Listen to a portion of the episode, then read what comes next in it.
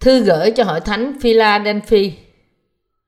Khải quyền đoạn 3 câu 7 đến câu 13 Ngươi cũng hãy viết cho thiên sứ của hội thánh Philadelphia rằng, Này là lời phán của đấng thánh. Chân thật là đấng có chìa khóa của David. Mở thì không ai đóng Đóng thì không ai mở được. Ta biết công việc ngươi. Này, ta đã mở trước mặt ngươi một cái cửa không ai đóng được. Vì ngươi có ít năng lực mà đã giữ đạo ta Và chẳng chối danh ta.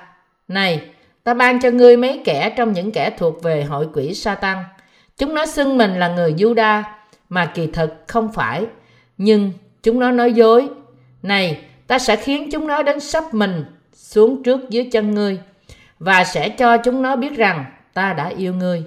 Vì ngươi đã giữ lời nhịn nhục ta ta cũng sẽ giữ ngươi khỏi giờ thử thách là giờ sẽ đến trong khắp thế gian, đặng thử những người ở trên đất.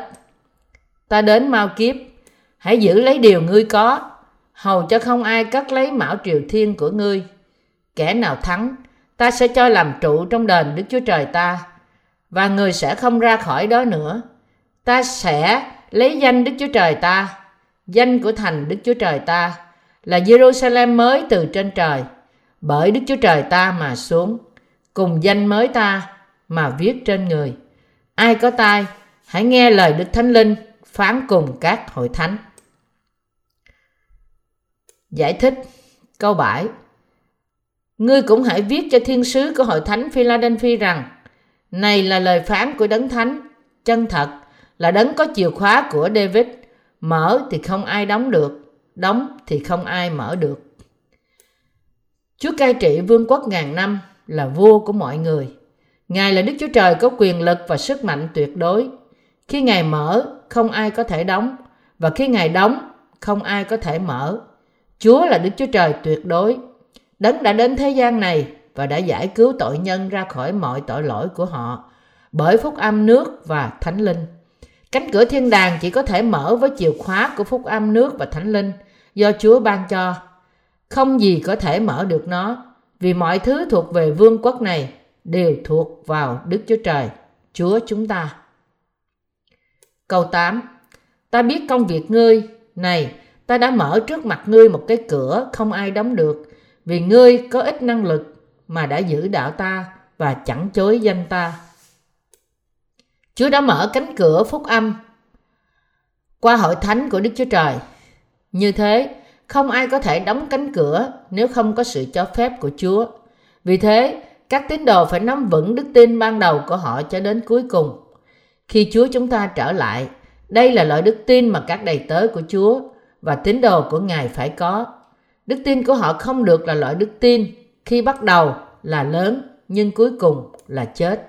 Họ phải giữ vững đức tin ban đầu không thay đổi mà Chúa đã ban cho họ. Đức tin của các tín đồ là đức tin nơi phúc âm nước và thánh linh.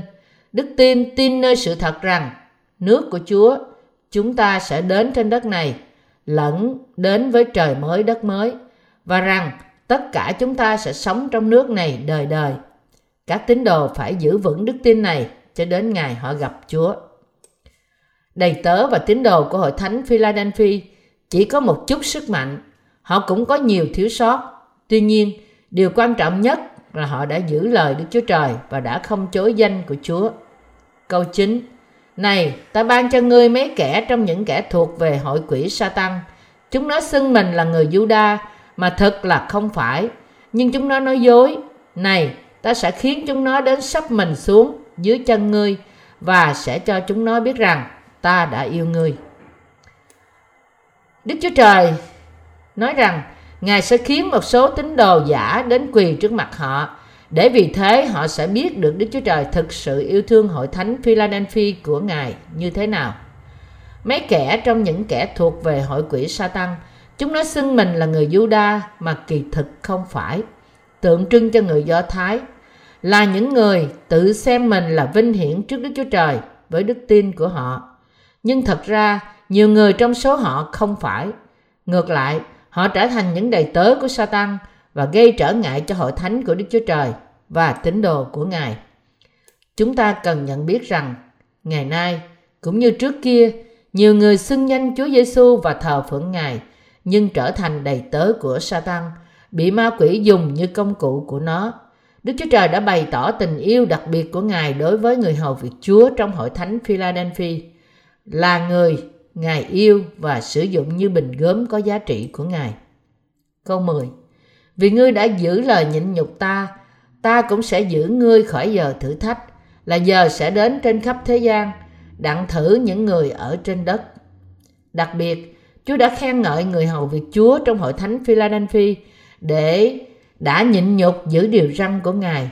Thực ra, không có loại đức tin nhịn nhục đặc biệt. Chúng ta không thể chờ đợi sự làm trọn mọi lời hứa của Đức Chúa Trời.